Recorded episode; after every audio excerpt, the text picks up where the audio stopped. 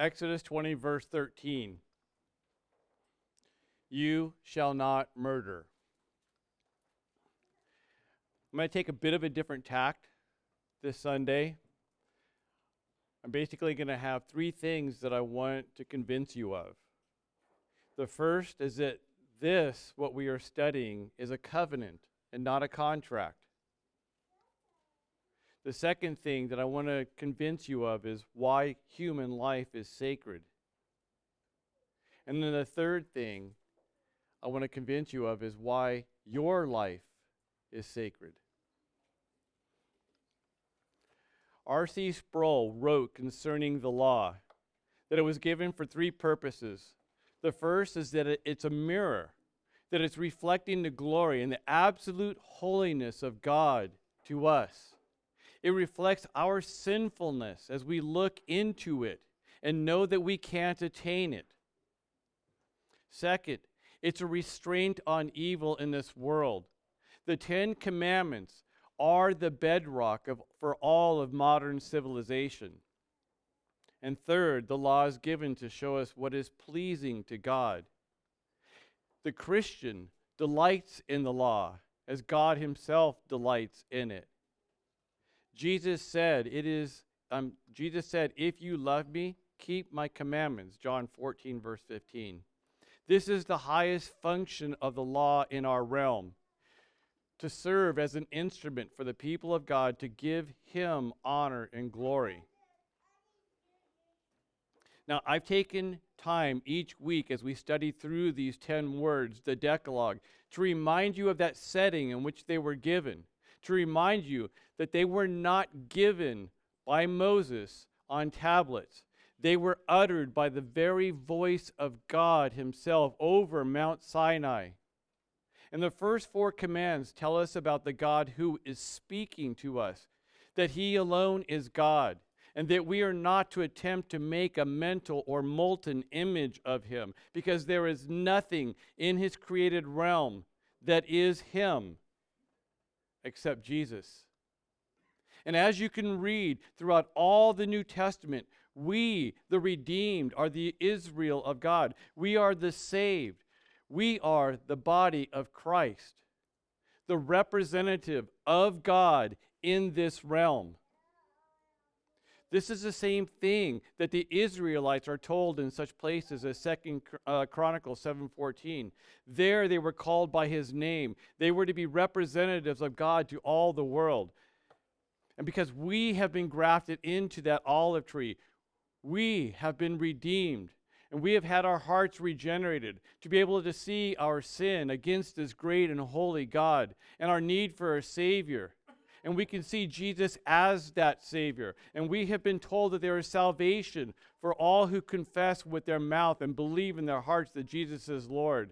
And you're saved. And we move then from being an enemy of God to being a son of God. And we too are called by His name. We are Christian. And we are not to take this name in vain. As Christians, we are, we are to know that the Sabbath day was given as a commemoration of the work of week, and that no amount of Sabbath keeping ever brought rest to those souls who were outside of Christ, which is why he came, why he lived, why he died and rose again, in order to be our rest. And we are to remember the Sabbath, which is our rest, and to keep it holy.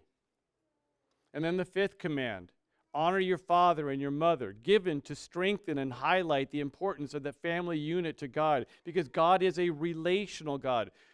He's respecting God or honoring God, submitting within himself in that tri- uh, Trinitarian Godhead. And we as his creation function and thrive in the same type of family setting. But the command to honor your parents wasn't given to make people good. It was given to teach obedience and subjection to God. A point that's made in Hebrews chapter 12, which says, Have you forgotten exhortation that addresses you as sons? My son, do not regard lightly the discipline of the Lord, nor be weary when reproved by him. For the Lord disciplines the ones that he loves, and he chastises every son whom he receives. It's for discipline that you have to endure. God is treating you as sons. For what son is there whom the Father does not discipline? If you are left without discipline, in which all have participated, then you are illegitimate children and not sons. Besides this, we have had earthly fathers who disciplined us, and we respected them. Shall we not much more be subject to the Father of spirits and live? Verses 5 through 9. And that fifth command is the bridge between the first four and the last five.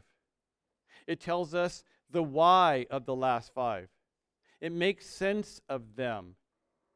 And it should direct our attention back to the first four as we find our identity in the name that we have been given, in the body that we have made, been made part of, in the God who is speaking at that moment above Mount Sinai. And now we come to the sixth command do not murder. But before we begin to unpack the why of the sixth command, I want once more to point uh, the point I wanted to make to you is that I need to convince you that this is not a contract that God is doing. The law of God is not a contract. We humans, we think of it as a contract, which is why those that are outside of it disregard it completely because it's pointless to them. They don't even think about it. They don't think about the terms of it any more than they would think about a contract to purchase a car that they have no interest in knowing or owning. They didn't sign anything. They never entered into a contract with God, whoever or whatever that is. But God did not make a contract with this, con- uh, with this creation. He is a covenant making, covenant keeping God. And the law of God is a covenant. To enter into a contract, both parties must agree to the terms. And there's no moral failure in not keeping the specified terms of a contract, but not so with a covenant. Because a covenant can be made unilaterally or bilaterally. Wills are unilateral covenants entered into by one party. Marriages are bilateral covenants. And the covenant of God is unilateral. Genesis 1, verses 27 through 31. So God created man in his own image. In the image of God, he created him, male and female, he created them. And God blessed them. Here, there is the covenant with creation, and specifically with man. And what follows is the telling of how these men are to act within this covenant. And God said to them, Be fruitful and multiply, and fill the earth and subdue it, and have dominion over the fish of the sea, and over the birds of the heavens, and over every living thing that moves on earth. And God said, Behold, I have given you every plant yielding seed that is on the face of the earth, and every tree with seed uh, in its fruit, and you shall have them for food and to every beast of the earth, and to every bird of the heavens, to everything that creeps on the earth, everything that has the breath of life. I have given every green plant for food. And so it was. And God saw everything that He made, and behold, it was very good. And there was evening, and there was morning, the sixth day. That's the original covenant with man, unilateral. And the humans that this covenant was made with transgressed this covenant. They moved from the positive side of this covenant to the negative side of this covenant. And then we hear about this covenant again in Genesis 6 8, when we said, where God tells us that Noah found favor in the eyes of Yahweh. And this is why Noah and his family were spared from the destruction of God. Another unilateral telling of this covenant. And then again in Genesis 12, 1 through 3. Now Yahweh said to Abram, Go from your country and your kindred and your father's house to the land that I will show you, and I will make of you a great nation. I will bless you and make your name great, so that you will be a blessing. I will bless those who bless you, and, and him who dishonors you I will curse. And in all the families of the earth shall be blessed. Another unilateral covenant. But then we come to Exodus 19, verses 3 through 6, Yahweh called to him out of the mountain, saying, Thus you shall say to the house of Jacob and tell the people of Israel, You yourselves have seen what I did to the Egyptians, and how I bore you on eagle's wings and brought you to myself. Now, therefore, if you will indeed obey my voice and keep my covenant, you shall be my treasured possession among all the peoples, for all the earth is mine, and you shall be to me a kingdom of priests and a holy nation. These are the words that you shall speak to the people of Israel. So Moses came and called the elders of the people and set before them all these words that Yahweh had commanded them. And all the people answered together and said, All that Yahweh has spoken, we will do. Now, this covenant, the one being made through Moses to these people, now is bilateral. But the bilateral portion of the covenant doesn't nullify the unilateral reality of it. There is a reason that this unilateral, unilateral covenant was given to the house of Jacob and to the, to the children of Israel as a bilateral covenant. And for us to understand the reason for this, we need to turn to the letter written to the church in Galatia. Grab your Bibles and turn with me to Galatians chapter 3. We are going to read this entire chapter since it's devoted, it's devoted entirely to this very topic the law being given as a covenant and not a contract. Galatians 3, verse 1. It begins with some pretty harsh words. O foolish Galatians, who has bewitched you? It was before your eyes that Jesus Christ was publicly portrayed as crucified. Let me ask you only this did you receive the Spirit by works of the law or by hearing with faith? Are you so foolish? Having begun by the Spirit, are you now being perfected by the flesh? Did you suffer so many things in vain, if indeed it was in vain?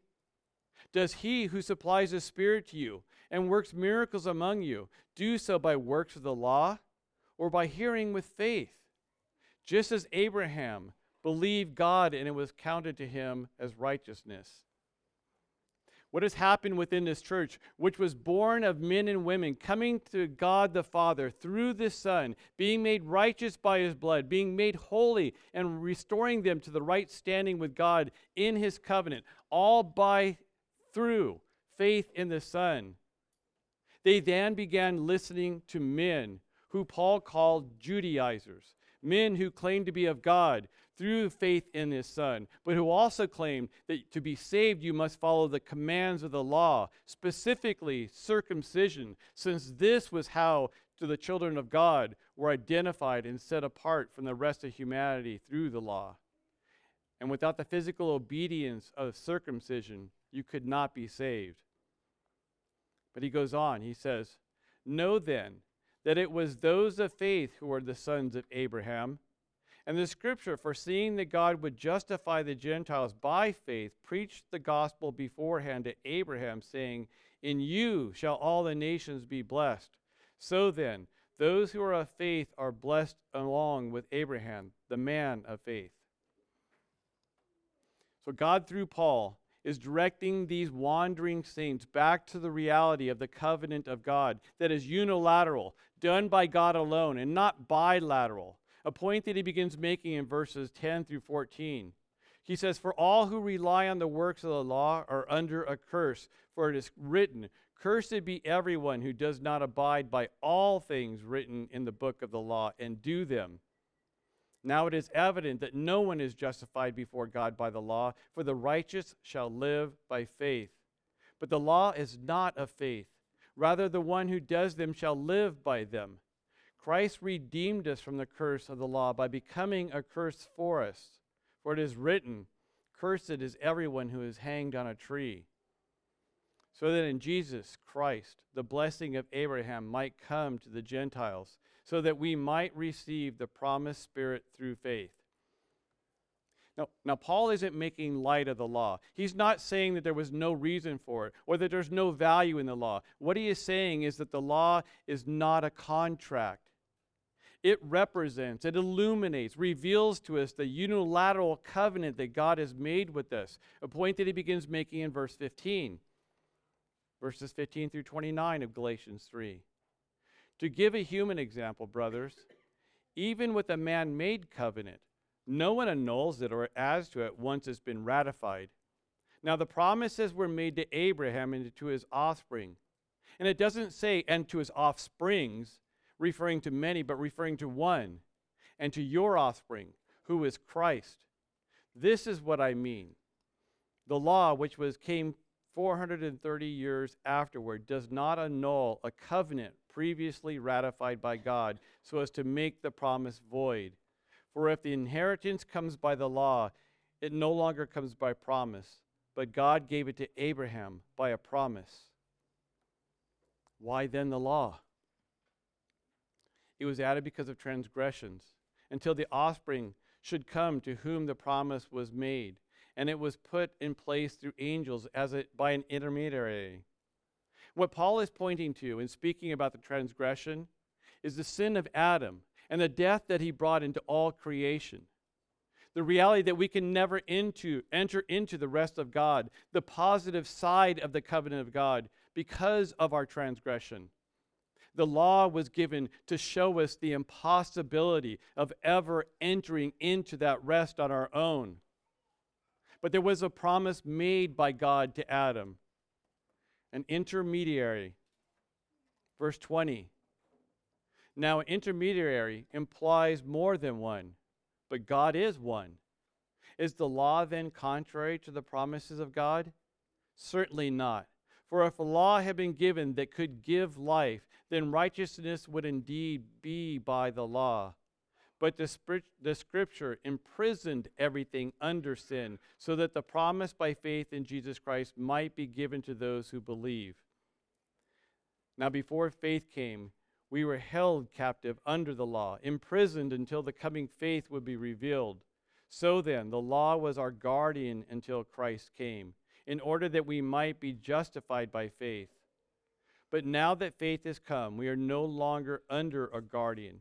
For in Christ Jesus you are all sons of God through faith. Saints, do you not see? Can you not comprehend the great riches that are found in Christ? In him we are brought back into right standing with God, back into the blessings of his covenant through Christ in his name. Paul goes on in verses 27 through 29. He says, For as many of you were baptized into Christ have put on Christ. There is neither Jew nor Greek, there is neither slave nor free, there is no male or female, for you are all one in Christ Jesus. And if you are Christ, then you are Abraham's offspring, heirs according to the promise. God desires us to see how the covenant that He made with us is still binding. He gave us the law, the bilateral covenant, to show us how far we are outside of that covenant because of our sin, something that Paul understood very well, which is why he was so very angry and upset with those that he called Judaizers, those that he said in verse 12 of chapter 5 of Galatians, I wish those who would unsettle you would emasculate themselves. Paul understood that within many who were within the covenant community, there still lurked that sin of self, the desire to place burdens on free, the freemen of the, of the covenant. And he closed the letter to the church in Galatia with these words Galatians 6 11 through 16. He said, See what large letters I am writing to you with my own hand. It is those who want to make a, a, good showing in the flesh who would force you to be circumcised, and only in order that they may not be persecuted for the cross of Christ. For even those who are circumcised do not themselves keep the law, but they that desire to have you circumcised, that they may boast in your flesh. But far be it from me to boast except in the cross of our Lord Jesus Christ, by which the world has been crucified to me, and I to the world. For neither circumcision counts for anything, nor uncircumcision, but a new creation. And as for all who walk by this rule, peace and mercy be upon them and upon the Israel of God. Did you catch that last sentence, though? To the Israel of God. Who did he say was the Israel of God? Those who walk by the rule of faith, not by law. And that God, through Paul, calls those that walk by faith, trust in the finished work of Christ on the cross to redeem them. He calls them the Israel of God, ties right back into that covenant that was being instituted with these people that stood at the base of Mount Sinai. Do you recall verse 3 of Exodus 19? The thing that God said to Moses that he was supposed to go and tell the people? Here's verse 3 of Exodus 19 again. Yahweh called to him out of the mountain, saying, Thus you shall say to the house of Jacob, and tell the people of Israel. God knew within that group of people that were specifically chosen that there was a separation, that there were the house of Jacob, and there were the people of Israel. And that second group were those that walked by faith, like their forefather Abraham did. But irregardless of which group they were in, the covenant of God still stood. And it stood because he was and is God. And because of this, all humans are subject to his covenant, even those that have transgressed it. Because he is just and holy, all that are not holy must be cast out and punished for their heresy, for their apostasy. They, in essence, will get what they desire. They will be cast out of his presence, out of his grace, and into his wrath. And now we can begin to look at the sixth command Thou shalt not murder. In the original Hebrew, that word that is translated as murder can also be translated as kill. And because of this, there are those that hold to be of God, you must be a pacifist. And that under no circumstance can you kill. And if you ever study the original Hebrew, you're going to find out that it's not easy to understand the original Hebrew. It's not like anything that we speak in the English language. And the word that is used in verse 13, that is translated as murder or kill, is ambiguous outside of the context that it's in. In other words, if you don't have used that word used in a sentence, you don't really know what it means. You can't define its meaning. But the same word is uh, used elsewhere in the Old Testament, such as in Deuteronomy 19, 4 through 7. And here's that. This is the provision for the manslayer. Manslayer is that same word, who by fleeing there he may save his life. If anyone kills his neighbor unintentionally, without having hated him in the past, as when someone goes into the forest with his neighbor to cut wood, and his axe swings, and the axe to cut down a tree, and the head slips from the handle and strikes his neighbor so that he dies. He may flee to one of these cities and live, lest the avenger of blood in hot anger pursue the manslayer and overtake him, because the way is long, and strike him fatally, though the man did not deserve to die, since he had not hated his neighbor in the past.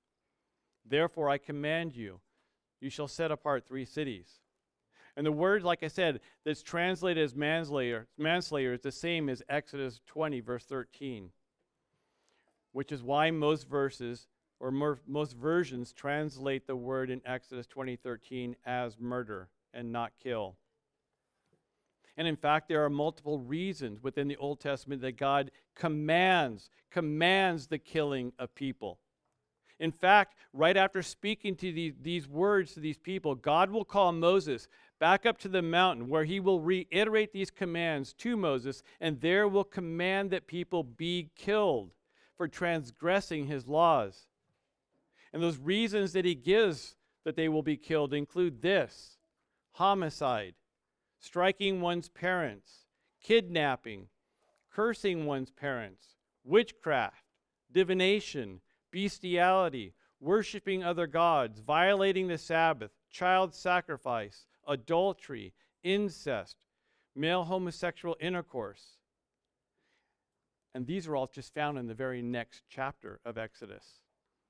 And you add to this fact, Moses is sent down the mountain by God because of the rebellion of the very people that heard the voice of God. And that's found in Exodus 32. And there we're told, when Moses saw that the people had broken loose, for Aaron had let them break loose to the derision of their enemies, then Moses stood in the gate of the camp and said, Who is on Yahweh's side? Come to me. And all the sons of Levi gathered around him. And he said to them, Thus says Yahweh, God of Israel. Put on your sword on your side, each of you, and go to and fro from the gate to gate throughout the camp, and each one of you kill his brother and his companion and his neighbor. Verses 25 through 27. There is a difference between murder and killing. One is evil, and the other is lawful. In both instances, though, a person is dead and this, in of, it, in of itself, is why the taking of human life must be taken seriously. But at the root of this issue is the question of why is human life of any more importance than any other life, any other animal, even a cockroach?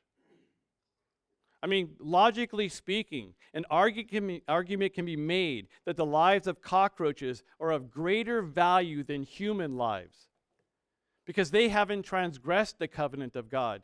They obey God and do only that which they were originally created to do. They provide a natural source of food for many birds and animals who would suffer if there were no cockroaches. They also pollinate plants as they scurry from one place to another. They eat what other insects will not eat, and they help in breaking those down those things down into nitrogen-rich excrement. Plus, they can live in thriving conditions that cause other insects to die, allowing humans to study their immune system to aid in the development of very powerful antibiotics, such as those that were created to fight staph infection and MRSA. So, why is human life of more value than a cockroach? And should it be? Because for the naturalist, the evolutionist, more often than not, they don't see human life as of more value than a whale or a monkey or a bird. They will make laws to protect the lives of one, and at the same time, they will advocate for laws to murder the other. But humans have value for one reason alone and it isn't our ability to think. Although the ability to think is linked to the reason that humans have an intrinsic value. Our value is found in Genesis 1, verse 26. Then God said, Let us make man in our image after our likeness. The imago Deo. Here is the reason that humans have any value. And even the how of the creation of humans further defines the why we have value. That's found in Genesis 2 7. There it says, Then Yahweh God formed the man of the dust from the ground and breathed into his nostrils the breath of life, and the man became a living creature.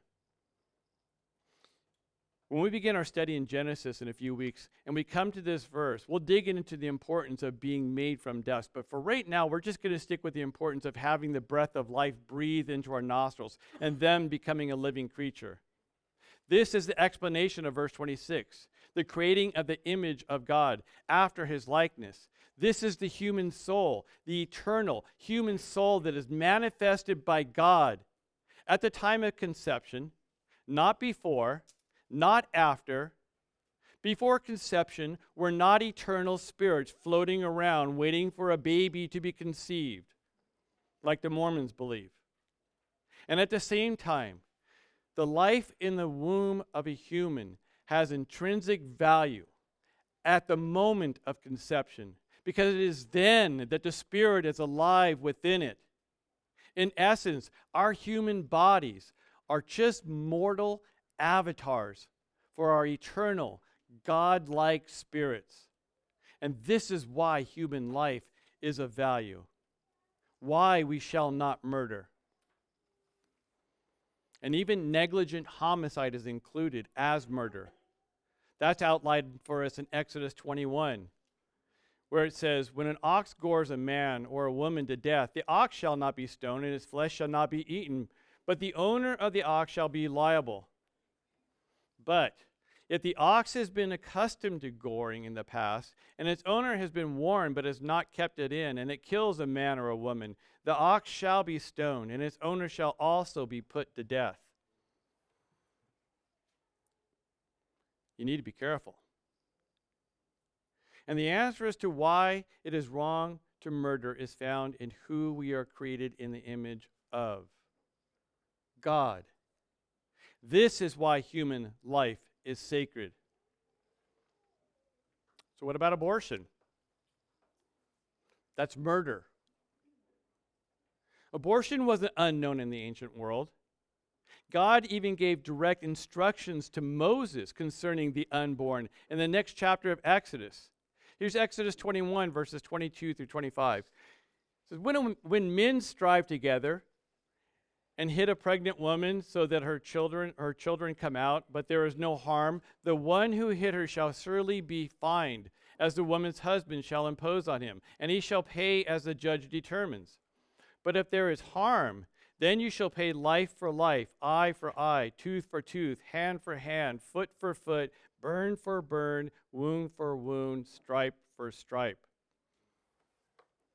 Now, there are those that try and use that section of Scripture to prove that unborn have less value than the born. But you can only hold to that thinking if you don't read that verse, these verses in context.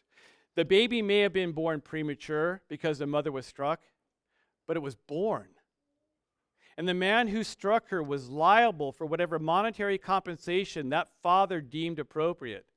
However, if there is harm done, then the one who is doing the striking, who caused the baby to die in the womb, they would be subject to the Mosaic law of a life for a life.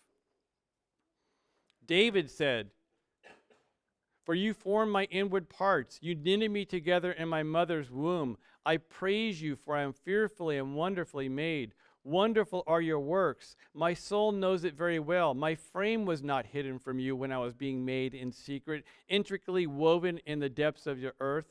Your eyes saw my unformed substance. In your book were written, every one of them, the days that were formed for me, when as yet there was none of them. Psalm 139, verses 13 through 16. Still made in the image of God. And then we're told in Psalm 127, verse 3 Behold, children are a heritage from the Lord, the fruit of the womb, a reward. And we are commanded to protect life. We are commanded to actually do something about this sin called abortion. Proverbs 24, verses 11 and 12. Rescue those who are being taken away to death. Hold back those who are stumbling to the slaughter. If you say, Behold, we didn't know this, does not he who weigh the heart perceive it? Does not he who keeps watch over your soul know it? And will he not repay man according to his work? What about suicide? Is that murder? Yes, it is. Suicide is a very selfish act. And if you've ever been prone to suicidal thoughts, as I was in my youth, you understand this concept very well.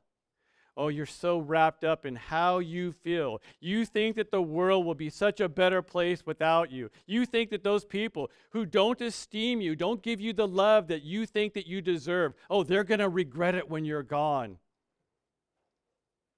or you just think that it's all not worth it, that the pain and agony of your life is not worth living. And these are all selfish thoughts, emotional, sinful, and anti God thoughts. Do you realize that there's six specific times in the Bible that a person commits suicide? The last one was recorded for us in Matthew 27 5. That was Judas Iscariot. God is the giver of life. and he is so sovereign over all. And God is our refuge and strength, a very present help in times of trouble. Therefore, we will not fear, though the earth gives way, though the mountains be moved into the heart of the sea, though its waters roar and foam, though the mountains tremble at its swelling. Psalm 46, 1 through 3. But if you're a thinker, and I hope that you have been thinking, you've been thinking to yourself, God killed people, even innocent people. I mean, He wiped out the entire human population, save eight one time with a flood. He even killed all the plants and the animals along with them. Why is it okay for him to kill? Even what we would call murder of innocent people, and then give us a law not to murder. Isn't this the charge against the God of the Bible? Isn't this why so many modern evangelicals are afraid of the Old Testament? They want to distance themselves away from the God of the Old Testament because the God of the Old Testament, he was ruthless, commanding his servants to wipe out entire peoples from the face of the earth, killing not only the men, but the women and the children as well. During the conquest of Canaan, God ordered the complete destructions of entire cities and nations. He said, But of these cities, of these people which Yahweh your God gives you as an inheritance, you shall not let anything that breathes remain alive, but you shall utterly destroy them.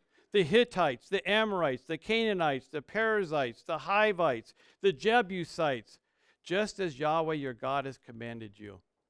Deuteronomy 20, verses 16 through 17.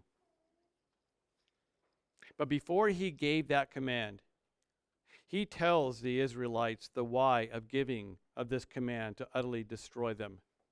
Deuteronomy 12, verses 29 through 31.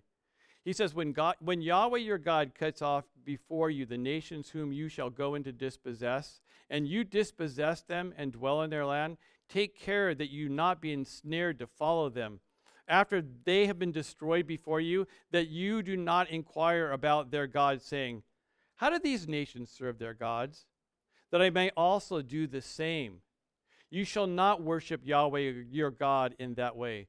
For every abominable thing that Yahweh hates, they, get, they have done for their gods. They have even burned their sons and their daughters in the fire to their gods.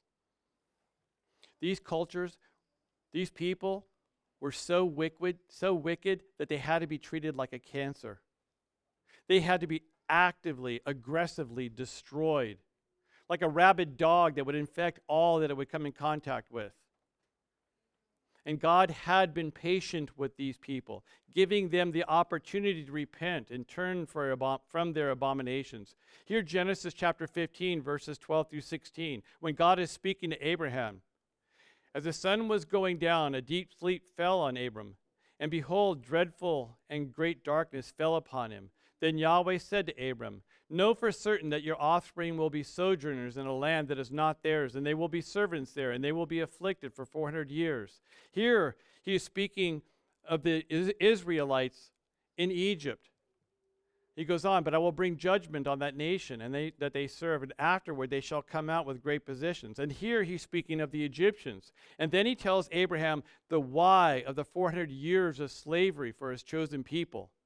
He says, As for you, you shall go into your father, go to your fathers in peace. You shall be buried in, at a good old age. And they shall come back here in the fourth generation, for the iniquity of the Amorites is not yet complete. This goes back to the reason why humans have value God. The reason is that He is God and we are not. We are created beings. He is the creator. We are the clay, literally, and He is the potter. He has the right to do with us as He chooses. And this gets to the attribute of God that we call omnipotent, which means that He's all powerful. Those that are still under that curse of Adam who think, who, who, love, who love to actually use this term against us, those who are no longer under this curse and stand on the omnipotence of God, they will say, if God is omnipotent, then can he create a stone so large that it can't lift it? Can he make a prison so airtight that he can't escape from it? And they think that they have found the Achilles heel to God. And this ties in with that same question an accusation of those who have an issue with God that does not love everyone the same way. Those that will tell you that God did, die, did not die for everyone, who does not give everyone the same chance he, to, to be reconciled to Him. That God can't be a good, loving God. They don't understand God. The omnipotence of God describes Him by saying that he can do all things within his nature, and he will never do anything outside of his nature, which is why 1 plus 1 always equals 2 and not 3.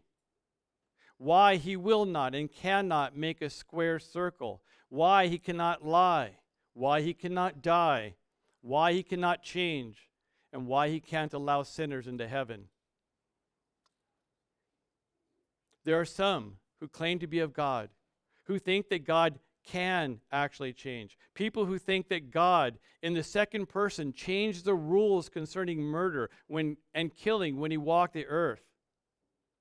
The, the covenant terms that are being given here at Mount Sinai, which are being spoken audibly by God, are later explained in greater detail by God in the Gospel of Matthew, chapter 5 right after telling us that we are salt, telling us that we are the light of the world, just as He is the light of the world. After that, He begins to explain the exact meaning of the laws that He is handing down on that day. You see, the people, those ones that were standing there with Jesus, they actually viewed the laws of God as attainable, just as many people do today. They thought that they could actually keep them, that they could enter into the courts of God based on their own merit. They thought that they could walk into heaven with a copy of the Ten Commandments under their arm as their ticket into God, into heaven. And this is why Jesus further explained to these people and to us what the litmus test is for entrance into heaven. He said of this sixth commandment, You have heard it said that those, who, I'm sorry, you have heard that it was said of those of old, You shall not murder. How many of us in here have murdered somebody? I mean, seriously, taken a gun, taken a knife, shot them, stabbed them, dead.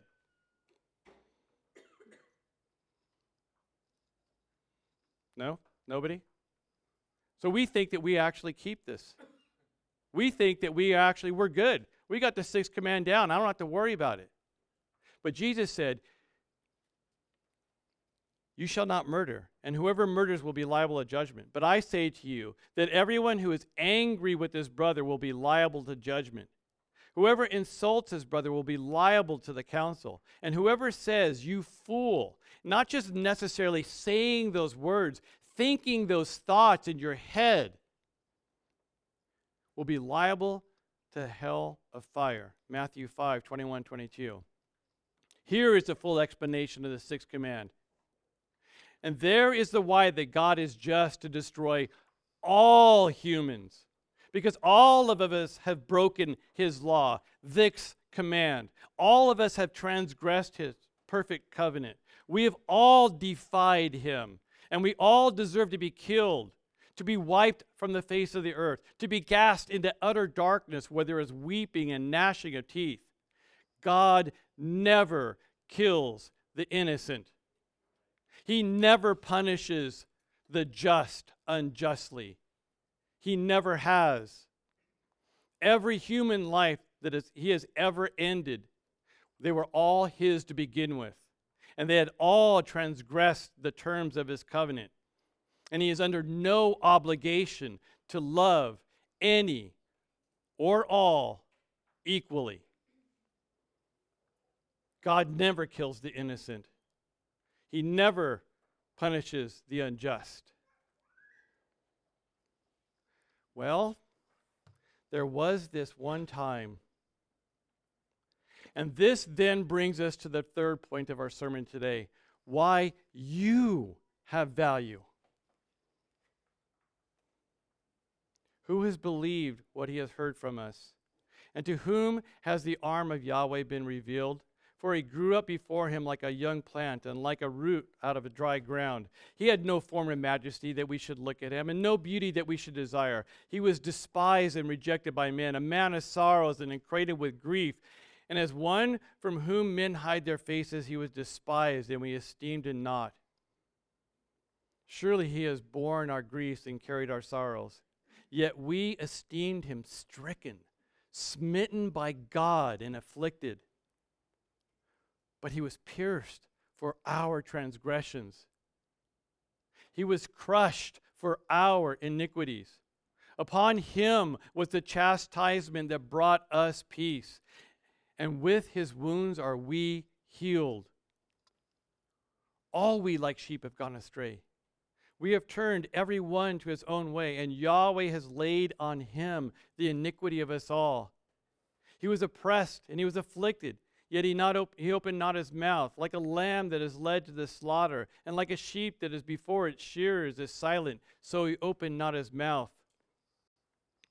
By oppression and judgment he was taken away. And as for his generation, who considered that he was cut out of the land of the living, stricken for the transgressions of my people? And they made his grave with the wicked and with the rich man in his death, although he had done no violence and there was no deceit in his mouth. Yet it was the will of Yahweh to crush him. He has put him to grief.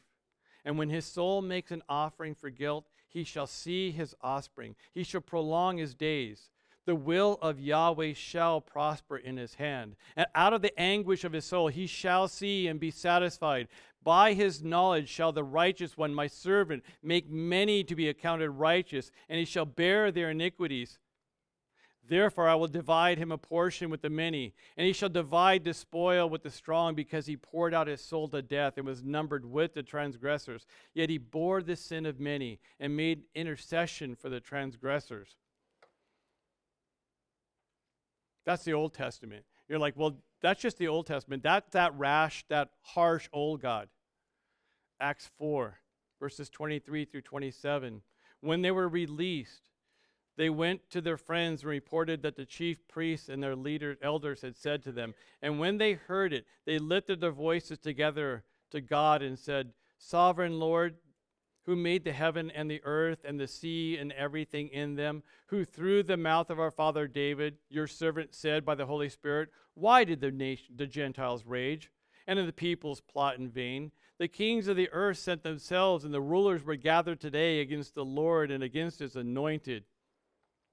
For truly in this city together, there were gathered together against your holy servant Jesus, whom you appointed, both Herod and Pontius Pilate, along with the Gentiles and the people of Israel, to do whatever your hand and your plan predestined to take place. And then we're told in 1 Peter 3 for Christ also suffered once for sins, the righteous for the unrighteous. Grab your Bibles and turn with me again to the book of Hebrews, chapter 10. So we can great, gain greater insight into the penal substitutionary death of Christ and how it ties in with that bilateral covenant that had been made. Hebrews 10,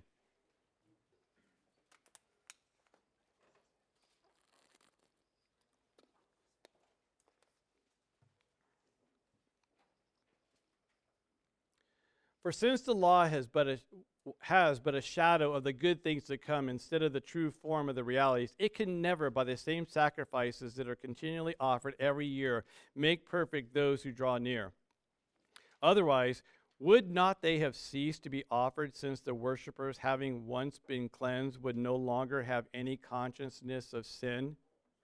But in these sacrifices, there is a reminder of sins every year, for it's impossible for the blood of bulls and goats to take away sins. So here's the issue at hand that the author of Hebrews is making. We have all transgressed the law, the, law, the covenant terms, and we are not all subject to the negative side of that covenant. The price to be made whole, to be reconciled, is death, because without the shedding of blood, there can be no forgiveness of sins. That's the issue at hand. Verse 5 Consequently, When Christ came into the world, he said, Sacrifices and offerings you have not desired, but a body you have prepared for me. In burnt offerings and sin offerings you have taken no pleasure. And then I said, Behold, I have come to do your will, O God, as it is written of me in the scroll of the book. And when he said above, you shall never you have not desired or taken pleasure in sacrifices and offerings and burnt offerings and sin offerings, these are offered according to the law. Then he added, Behold, I have come to do your will. He does away with the first in order to establish the second. And by that will, we have been sanctified through the offering of the blood of Jesus Christ once and for all. And then beginning in verse 11, the author takes us back to the stipulations and terms being given by God surrounding this bilateral covenant. The sacrifices were required by God of his people for their sin. And he says, And every priest, every priest stands at his service, offering repeatedly the same sacrifices, which can never take away sins. But when Christ had offered for all time a single sacrifice for sin, he sat down at the right hand of God, waiting from that time until his enemies should be made a footstool for his feet. For by a single offering he has perfected for all time those who are being sanctified. And the Holy Spirit also bears witness to us, for after saying, This is the covenant that I will make with them after those days, declare Yahweh, I will put my laws on their hearts and write them on their minds. Then he adds, I will remember their sins and their lawless deeds no more. Where there is forgiveness of these, there is no longer any offering for sin. And this is why we are not waiting for the temple to be rebuilt. Why animal sacrifice will never be needed again. Ever. And then verses 19 through 25. Therefore, brothers, since we have confidence to enter the holy places by the blood of Jesus, Again, He has given us access to the throne of God by the new and living way that He opened for us through the curtain, that is, through His flesh. He is the reality of the illusion that was given to us in the tabernacle and the temple. And since we have a great high priest over the house of God, he is the fulfilling of the shadow that the priestly office represented. Let us draw near with a true heart in full assurance of faith, with our hearts sprinkled clean from an evil conscience and our bodies washed with pure water. He reconciled us to himself by himself and then given us the ability to once again enter into the positive side of his contract through faith in the finished work of Jesus on the cross. Let us therefore hold fast the confession of our hope without wavering, for he who has promised is faithful. And let us consider how to stir one another up to love and good works, not neglecting to, um, to meet together as the habit of some, but encouraging one another, and all the more as you see the, the day drawing near. Saints, you are a saint only because of the finished work of your Savior on the cross. The one who gave his all, who was innocent, and who was crushed for your transgression. But, Saint, listen to Hebrews chapter 12, 1 and 2. Therefore, since we are surrounded by such a great a cloud of witnesses, let us also lay aside every weight and sin which clings so closely, and let us run endurance the race that is set before us looking to Jesus, the founder and perfecter of our faith, who for the joy that was set before him endured the cross, despising the shame, and is seated at the right hand of the throne of God. Saints, look at me. Look, look at me. What do you suppose was the joy that was set before him? It was you. Do you see? It was you. It was nothing else. He got you. This is the joy that was set before him. And not just this corporate you, but you specifically, which is why you matter specifically and why his church matters corporately. Christ died for you. Human life has value because of God. No one has the right to take it outside of God.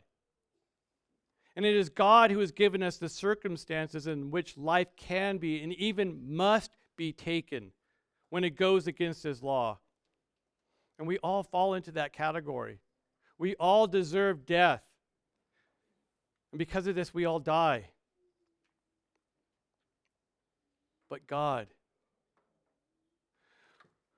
we, the redeemed, those that have been restored to the positive side of the original contract, we have value now because we are now found in Christ. Hebrews 12, 25 through 29. See to it that you do not refuse him who is speaking, for they did not escape when they refused him who warned them on earth. Much less will we escape if we who reject him who warns them from heaven.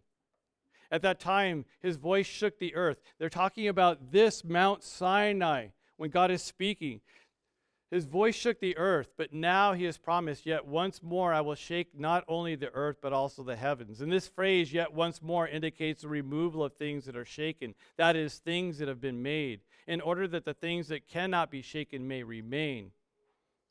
Therefore, let us be grateful for receiving a kingdom that cannot be shaken. And thus let us offer to God acceptable worship with reverence and awe, for our God is a consuming fire.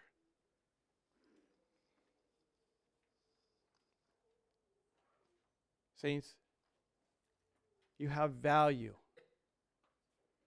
because you have his name.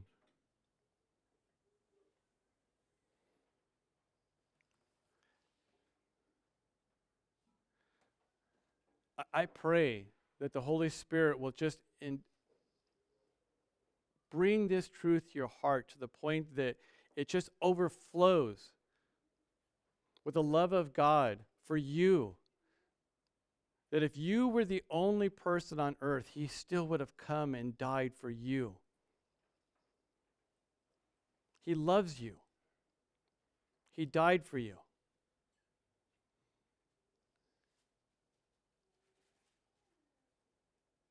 Let's walk it in this reality, Lord. Let's pray.